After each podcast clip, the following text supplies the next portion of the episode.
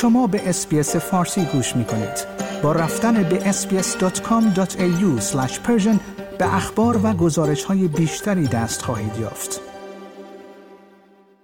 در یک گزارش جدید که به تازگی در استرالیا منتشر شده است به موضوع مهاجرت به استرالیا پس از کووید 19 پرداخته شده است. در این گزارش هشدار داده شده است که مهاجران آرام آرام پس از همهگیری کووید 19 به استرالیا باز میگردند اما بسته شدن مرزها جمعیت استرالیا را پیرتر و کوچکتر از پیش بینی ها می کند. در بیانیه سالانه مرکز جمعیت که در روز جمعه ششم ژانویه منتشر می شود زوایای جدیدی از موضوع مهاجرت به استرالیا پس از همهگیری نمایان شده است و نشان داده شده است که کووید 19 طی چهار سال آینده به بهای از دست دادن حدود نیم میلیون مهاجر برای استرالیا خواهد بود جیم چالمرز خزاندار استرالیا هشدار داده است که این کشور هنوز با کمبود فلج کننده نیروی کار و مهارت ها مواجه است که به دلیل همهگیری کووید 19 و به گفته او یک دهه هرج و مرج در سیاست های مهاجرتی و سرمایه گذاری اندک در بخش مهارت ها و آموزش در دولت پیشین تشدید شده است. آقای چالمرز گفت اما تنظیمات مهاجرت استرالیا باید پایدار باشد در خدمت منافع ملی استرالیا باشد و جایگزینی برای آموزش و ایجاد ظرفیت نیروی کار داخلی ما نباشد بر اساس گزارش مذکور بیماری همهگیر کووید 19 حفره ای به اندازه کمبرا در رشد جمعیت ایجاد می کند.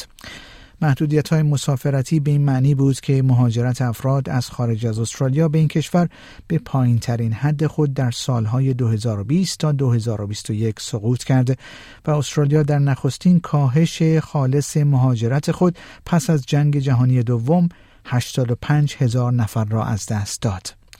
در حالی که نشانه هایی از بهبودی وجود دارد انتظار می رود این بیماری همهگیر تا سال 2025 تا 26 حدود 473 هزار مهاجر بالقوه به استرالیا را از این کشور بگیرد.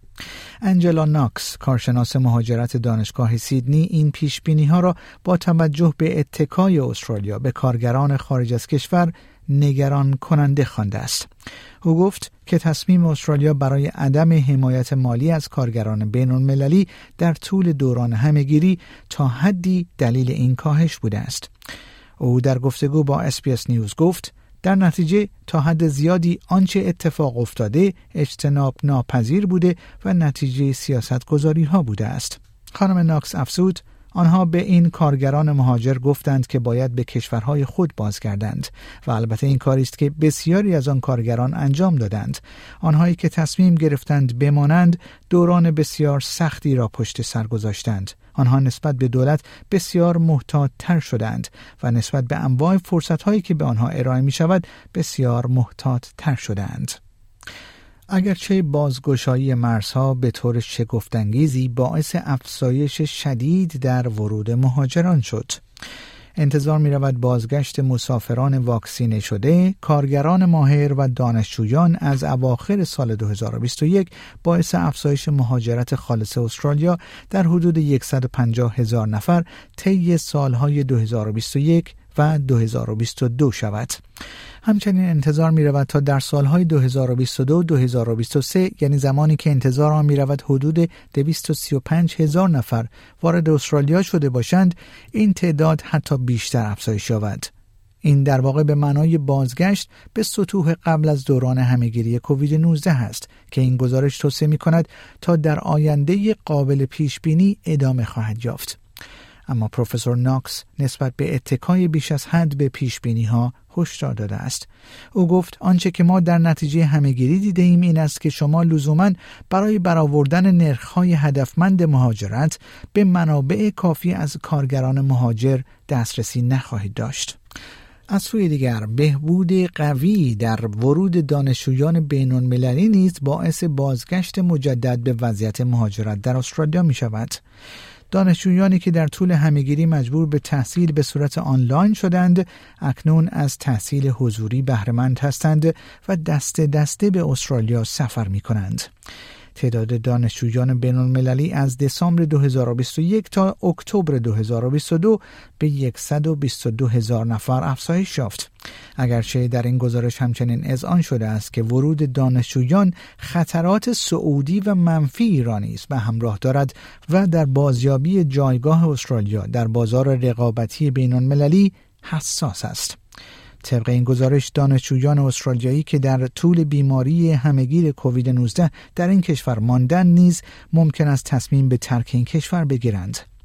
استرالیا برای نخستین بار در فوریه 2020 شروع به محدود کردن سفر از سرزمین اصلی چین که بیش از یک سوم از دانشجویان بین المللی خود را از این کشور تعمین می کند کرد و بسیاری از این دانشجویان را در خارج از کشور سرگردان کرد. اگرچه مرزهای استرالیا نیز یک ماه پس از آن به روی همه غیر ساکنان بسته شد. برای چند ماه در عواسط سال 2021 علا رغم درخواست های مکرر برای معافیت در بخش دانشگاهی این محدودیت های سخت به این معنی بود که ورود دانشجویان دیگر عملی نبود. اما اکنون دولت در تلاش است تا شکاف های مهاجرت را برطرف کند. دولت کارگر در استرالیا در حال افزایش پذیرش سالانه مهاجرت افراد ماهر در کشور از 160 هزار نفر است. دولت همچنین در حال انجام بازنگری گسترده برای سادهتر و مؤثرتر کردن سیستم مهاجرتی استرالیا است. دولت همچنین پذیرفته است که مهاجرت کوتاه مدت ممکن است برای عمل به یک وعده انتخاباتی که در آن به همه ساکنان خانه های سالمندان امکان دسترسی شبانه روزی به یک پرستار رسمی را می‌دهد ضروری باشد. اما آقای چالمرز اصرار دارد که مهاجرت تنها پاسخ به کمبود فلج کننده مهارت و کمبود نیروی کار استرالیا نیست. او بر برنامه های حزب کارگر برای گسترش بودجه تیف و ارزانتر کردن هزینه مراقبت از کودکان تاکید کرد و این در حالی است که پروفسور ناکس هشدار داده است که بخش بزرگی از نیروی کار همچنان بیکار هستند و به درستی از آنها استفاده نمی شود. او گفت ما باید فرصت های شغلی پایدار را برای این کارگران تقویت کنیم و در عین حال مراقب نرخ مهاجرت باشیم.